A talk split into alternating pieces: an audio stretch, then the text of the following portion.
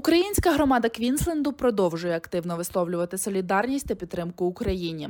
Це роблять не лише шляхом мітингів та закликів, але й через організацію зустрічей з українськими традиціями. Відтак, у неділю, 5 березня, відбулося зібрання з нагоди вшанування пам'яті Тараса Шевченка. Гості української домівки в Брізбені куштували традиційні страви, а після слухали покладені на музику вірші Кобзаря та інші пісні. Частину витрачених грошей відправили на підтримку захисників України.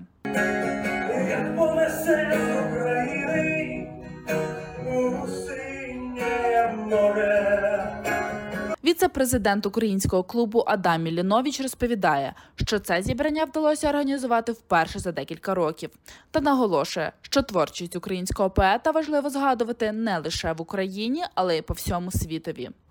всі громади, мені здається, в діаспорі навколо світі завжди шанували наш письменник український Тарас Шевченко, який насправді створив українська душа в письмо. І ми завжди це знали за те, що ми не жили під е, тоталітаристичному режиму, що треба шанувати той, який е, пише про волю і країн- українство. Також нагадаю, що 25 лютого в центрі Брізбена українці організували мітинг Єднайся з Україною на честь вшанування річниці з моменту повномасштабного вторгнення Росії в Україну.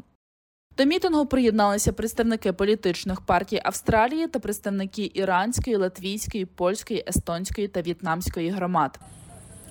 Підтримка від е, уряд штат Квінсленді зовсім не змінилася.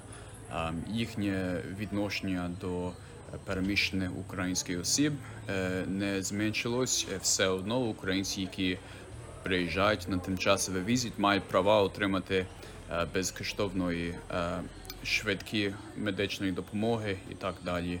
Підтримку е, від всіх штатних сторон ще існує, і ми співпрацюємо з е, державою Квінсленді, е, щоб вирішити питань, які існують щодо переміщених осіб. Додам, що українська громада Квінсленду анонсувала започаткування українського клубу. Офіційне відкриття заплановано на квітень цього року. Ірина Германович, Брізбен.